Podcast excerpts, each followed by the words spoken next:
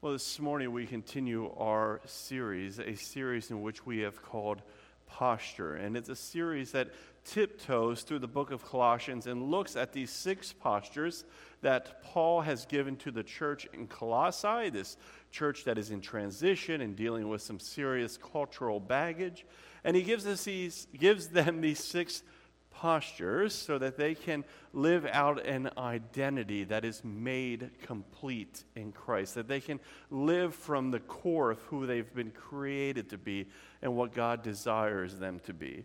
Over the past few weeks, we've looked at five, uh, four of these postures already. Today, we look at our fifth one, and we're going to be talking about the way prayer or the practice of prayer and how that not only is integral to us at our identity as an individual, but also really what it means for us as a church community.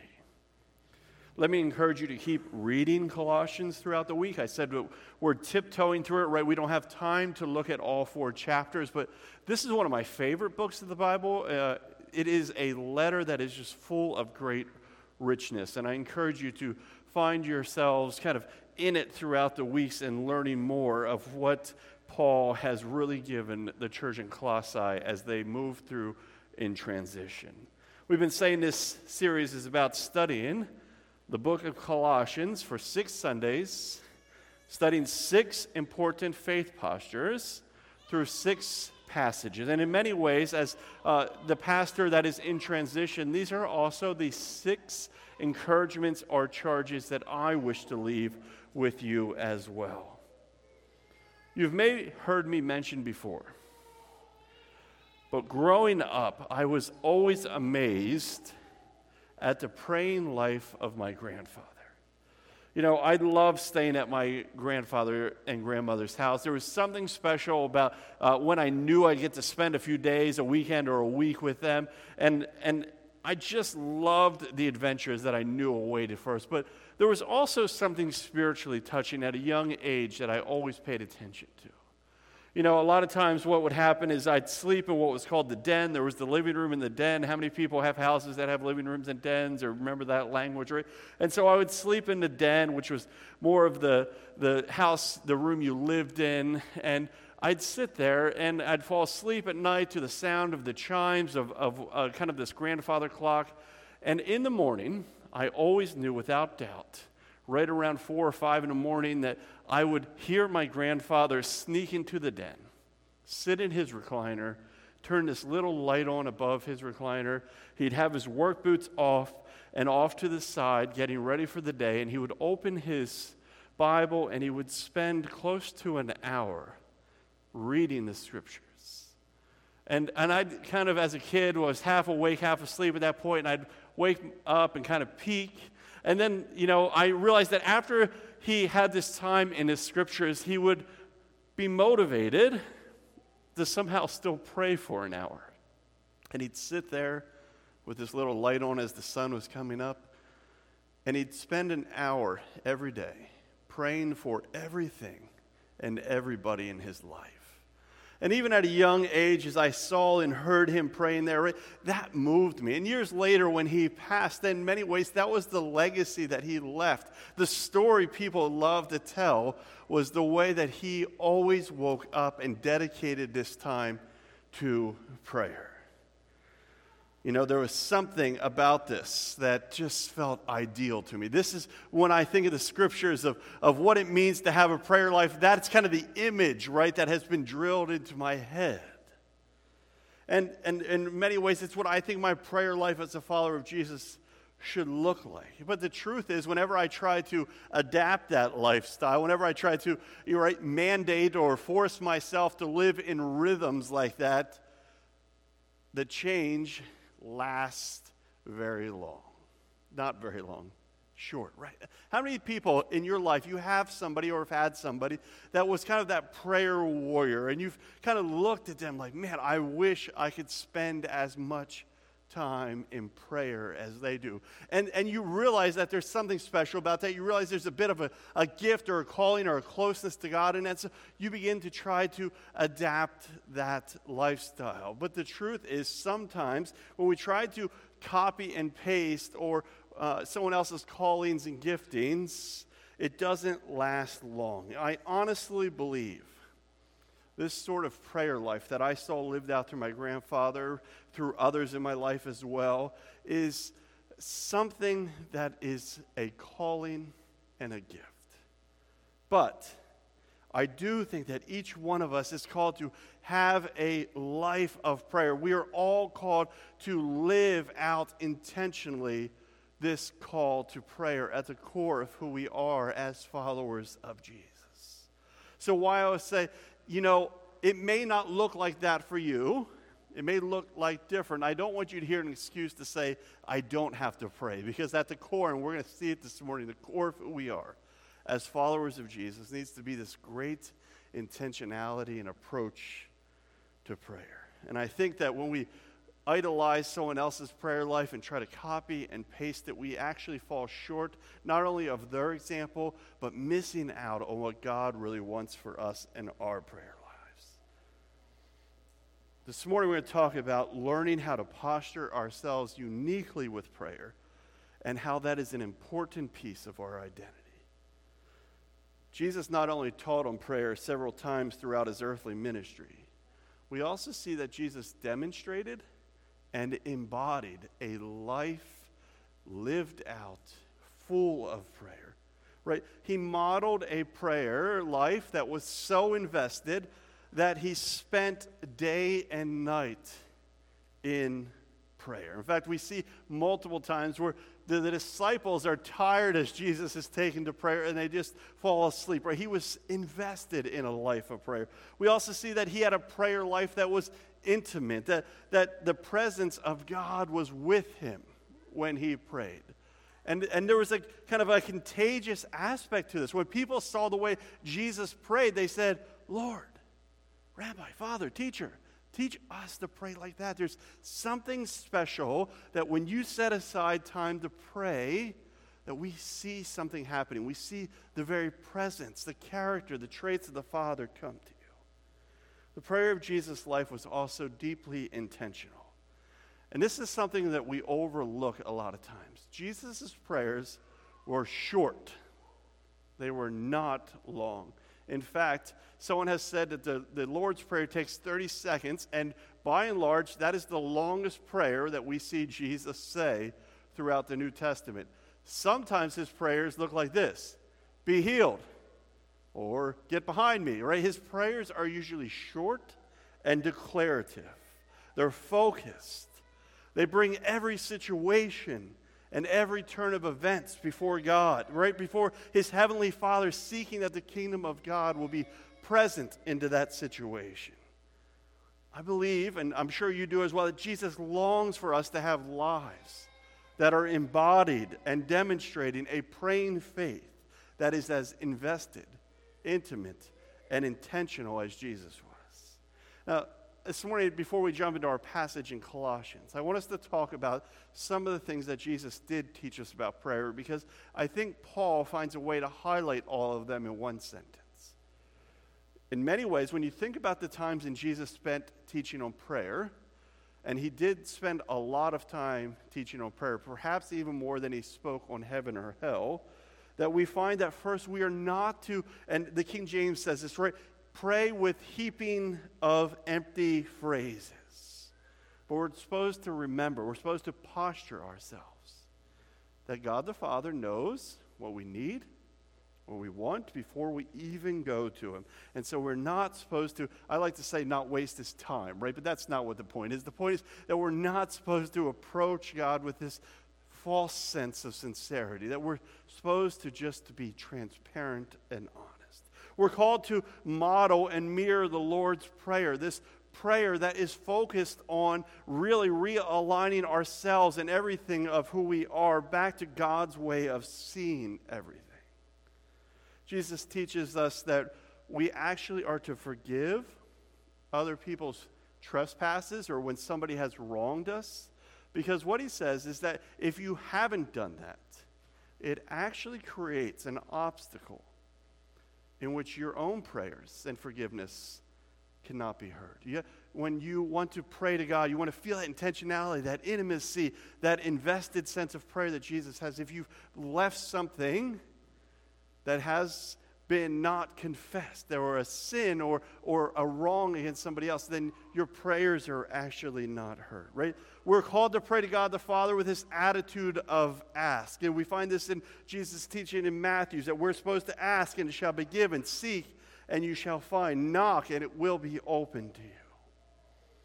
We're to make sure our prayers are more than lip service, right? They're to be actually sincere acts of worship. Sometimes we get into patterns of prayer before meals or before bed or in church services that just feel like it's just part of the rhythm, right? Just part of the tradition. And in essence, they become nothing more than lip service because we've forgotten to put our heart and our mind behind it, right?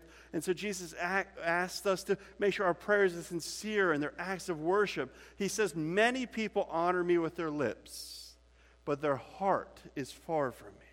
In vain they worship me.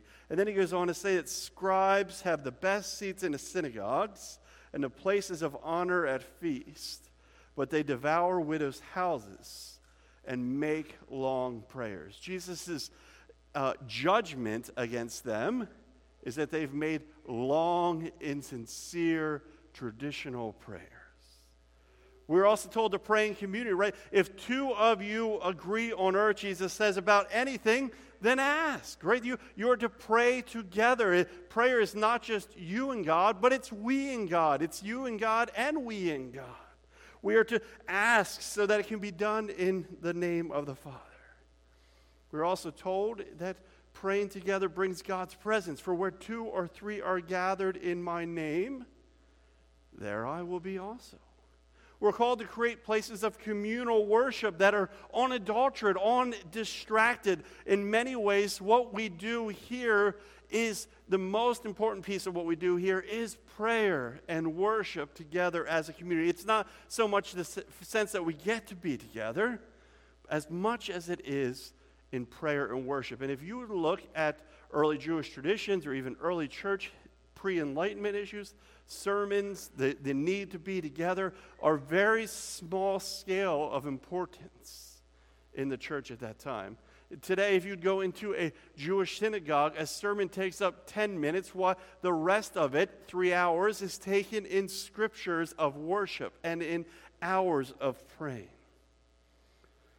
We are called, and Jesus says, My house shall be called, right? A house of prayer. But we've made it, he says, a den of robbers. Another place, he says, we're called to pray with faith and without doubt, believing and knowing. We're called to intercede, Jesus says, for the trials of the last day. Right? He says this whole thing pray that your flight will not be in winter. In other words, that we are to be interceding for the struggles of our day, for the, the things in the world around us. We're to intercede for the inbreaking of the kingdom of God. Right? Jesus says, The harvest is plentiful, but the laborers are few. Therefore, we are to pray earnestly to the Lord of harvest to send workers, to send laborers, volunteers into his harvest. We are called, Jesus says, to ask for things in his name. He says, What you are to do is greater works than me, so that the Father can be glorified in me. Jesus also implores us that we have to love our enemies in such a way and those that persecute us that we actually pray for them, that we are to pray for them, which the word pray there includes this idea of bless, that we are actually to intercede to bring God's blessing onto those in which we are at odds with. Why? He says, so that you may be children of your Father who is in heaven. Now, these teachings of Jesus are heavy. And, and those are actually all of the teachings of Jesus on prayer. I spent time this week looking at them. And these teachings were so important for the early church that it became a huge part of their identity.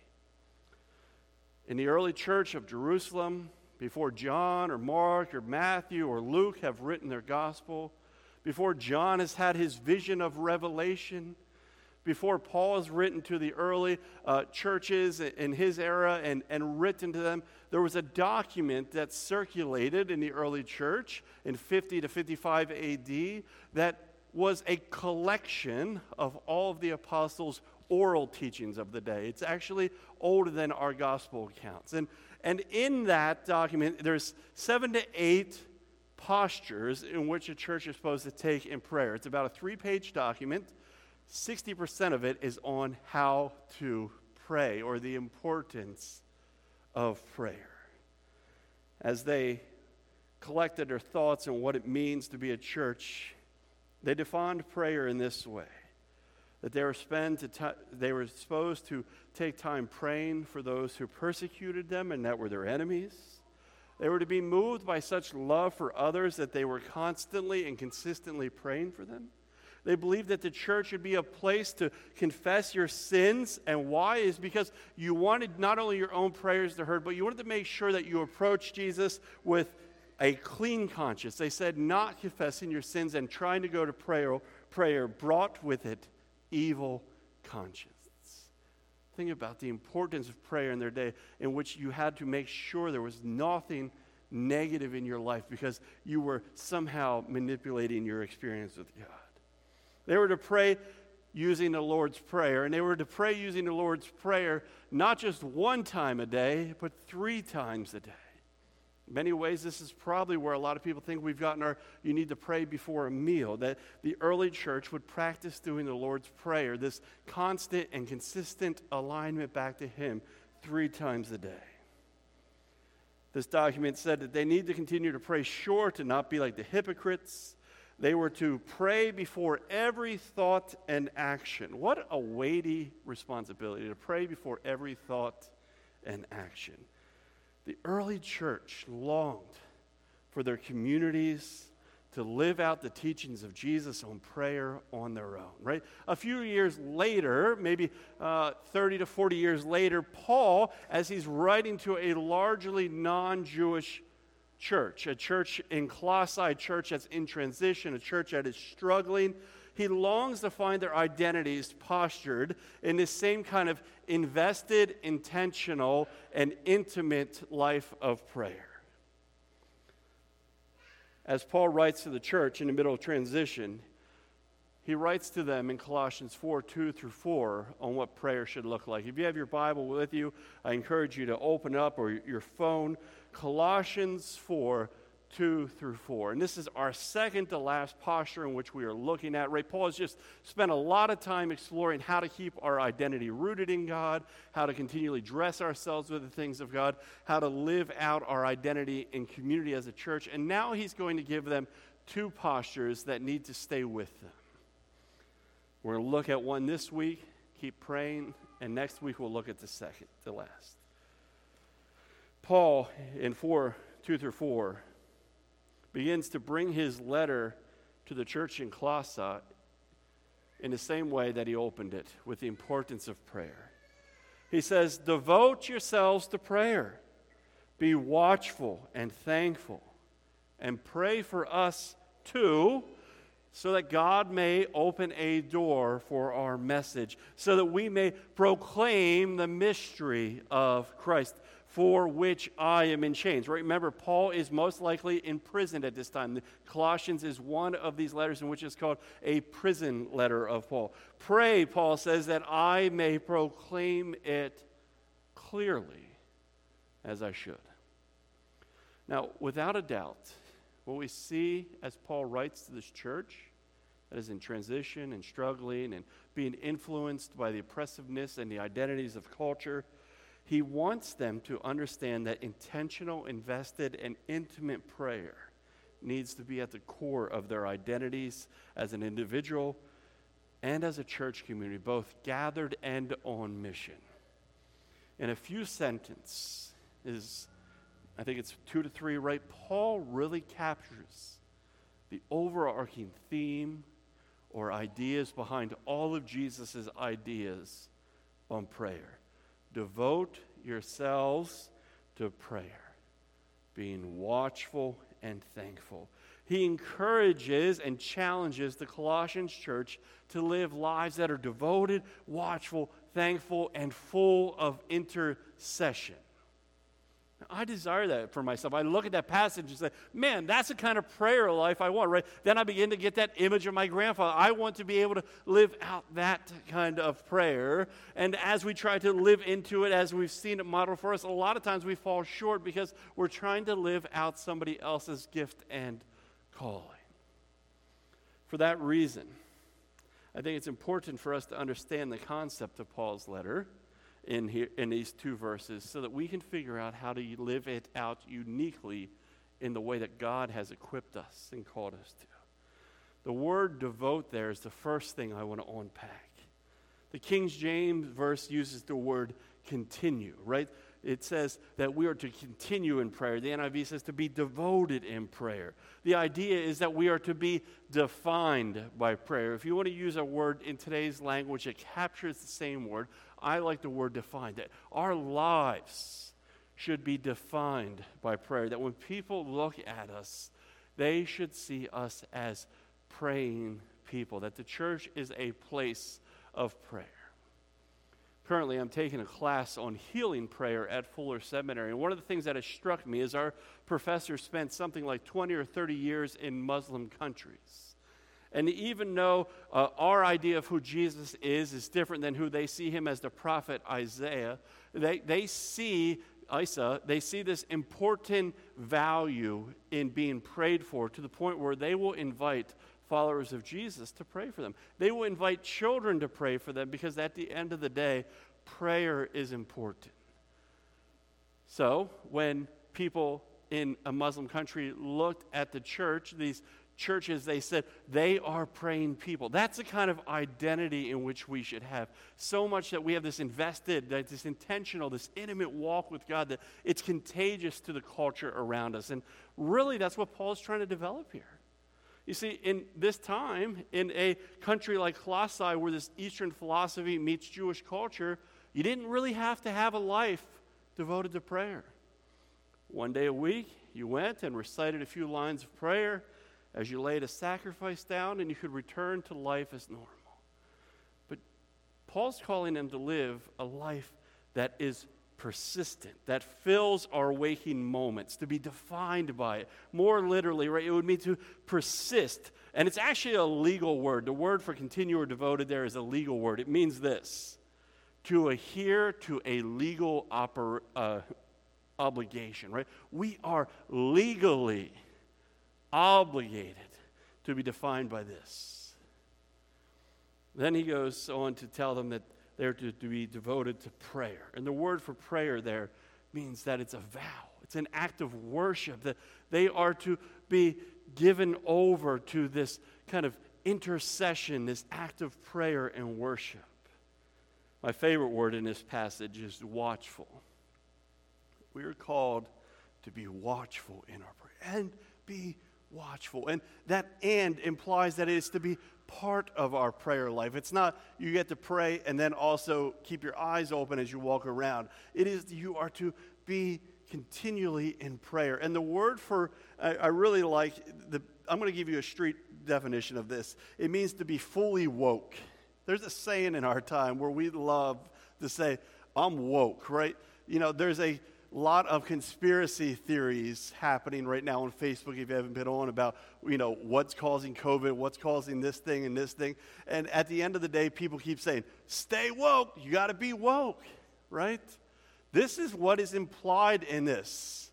Look at what is around you. Look at what is behind everything around you. Stay woke. And what paul is saying we're going to see that in a minute is that he's hoping that they will pray in such a way that every opportunity and every piece of wisdom that is around them, every danger that they might fall trapped to, is aware to them, that they're fully aware of these things by praying for it. And then he says that they're to be thankful, to be moved by gratitude. This doesn't mean that you just thank God for all of the things that you want. The word here actually means to be agreeable, that the more we invest ourselves in prayer, the more we devote ourselves to prayer and to being watchful, to be woke, the outcome is we learn to live in unity with others, that we learn to live in peace. Because as we align ourselves back to God, as we focus ourselves back to Him, as He teaches us of the dangers and the opportunities and the wisdoms around us, we learn to be at unity with others. And then Paul goes into this thing pray for us, pray for us. Right? He calls them to be connected through intercession. There's a great power in being connected through the act of intercession and praying for each other. What Paul points out here is this posture of prayer. Now, I invite you just to think you know, when something hits the fan in your life, or when you, there's a pressing decision to be made, or when life presents a struggle, or when your friend is in need and doesn't know where to go, where is it that you run to, right? Do you run to a book? Do you run to the internet? Do you Google something? Do you post it to Facebook as a, as a complaint and, and, and, you know, rant for a while? Do you dwell on it? Do you hide away for a while and dwell on it? Paul's hope is that the church in Colossae, the same hope he would have for us, is that we would take every situation and every thought, we would take everyone and everything into prayer too many times, we only pray when we're in trouble.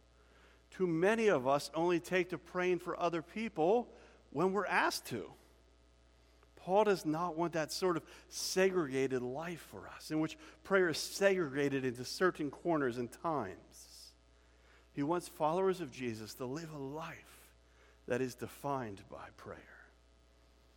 I love the way Paul calls them to pray for him and to also pray for those he's working with. He gives the responsibility of prayer here. A theologian by the name of N.T. Wright says, This is not a routine request for prayer. And I think that when we see it, sometimes that is how we look at it. Oh, yeah, he's just saying, Pray for me too. But think about this. Rather, the Colossians, they're rather new Christians. They're facing many problems. Their identity has become confused. In many ways, they're lost. And here's Paul. Paul is an apostle. He's been imprisoned, he's been beat up, he's been accosted for, for preaching the gospel. He's been at this thing for a li- long, lifelong time now, right? He's planted dozens of churches, he's been around the Roman world, he's experienced the mighty works of God. And he turns to a bunch of struggling Christians in which he's providing insight for and invites them to pray for him. You see, in the beginning of Paul's letter, as he opens this letter and writes to the church in Colossae, he tells them that he's praying gratitude for them. He's thankful for them. He's being aware of their role in his life. He's woke. And he's also telling them that he prays that they can fully experience identity and power in God. Now, here at the end of the letter, he flips that and he turns it on to them. No matter how respected or senior or immature and new, everyone still needs prayers. We need the prayers of the most humble and normal everyday Christian. Paul invites them to pray that doors will be open, right? Opportunities will be had, and that he can clearly proclaim the mystery of Christ to those around him. Two areas that I invite you to pray for me, for the leaders of our church, for those around you, and for yourselves. That we will see opportunities and doors open, that we'll be fully woke to what's around us, both danger and opportunity and that we will preach and proclaim in a way that comes with great wisdom and clarity. The doors will open if we pray like this for the inbreaking of God's goodness and good news in the worlds around us, so that all can be reconciled to God, so that all can know His salvation, that can know His presence, His healing.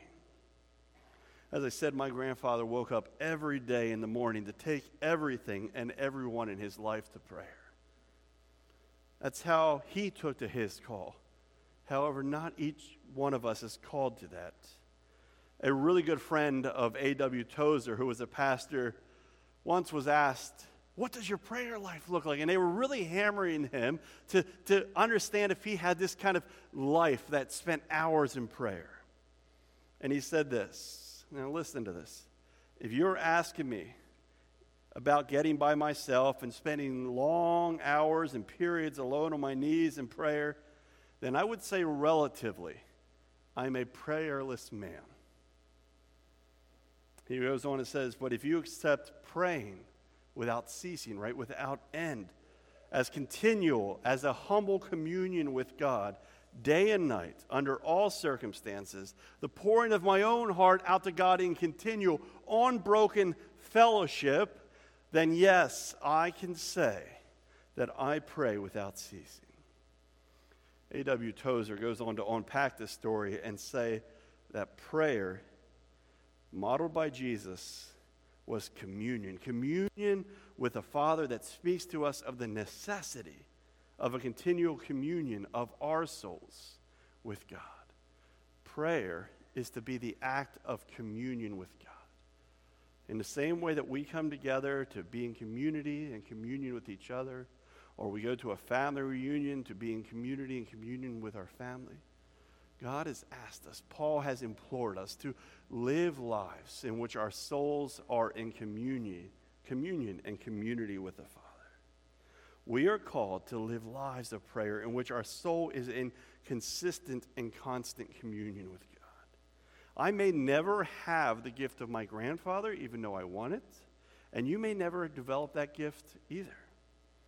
But the truth is, we can all live better lives. It, it's simple things. Every time an ambulance goes by you, stop and pray. It's every time you encounter someone or, or a story or a, someone's name or mind comes to your mind. It's, it's about praying and lifting up that person right now. It's about creating time in your day, maybe not an hour, but to intentionally focus on praying for others. It's as easy as downloading apps. Like one of my favorite apps is called Pray As You Go app, and it's merely taking five minutes out of your day a few times to find yourself surrendered before the Lord in a way that you walk away from that encounter feeling more woke to the gospel and to the world around you. We're called to pray for our spiritual leaders and in each other and for in ourselves in a way that we see God open doors so we can tell others the mystery of Christ, even in the middle of struggle. Right? Colossae's in struggle right now. We're called to pray for each other that every time we'll open our mouths, we'll make Christ plain, the salvation, the saving grace of Christ's work on the cross and the inbreaking of his kingdom plain to those around. Paul begged his church to be in prayer in all things. And even when we don't know what to pray, Paul makes mention in another letter that sometimes just taking that, that approach to still going to prayer, you'll find that your spirit, your soul just groans or cries out. The important part is still bringing yourselves together for continual worship through prayer. In fact, I would offer that if you enter a place where you don't know how to pray, that perhaps the early church had a great example for us. To going three times a day with the Lord's Prayer, this prayer that aligns us back to God. Albert Mohler says the Lord's Prayer is the prayer that turned the world upside down. Are you looking for a revolution in your life? There's no clearer call to revolution than when we pray, Your kingdom come, your will be done.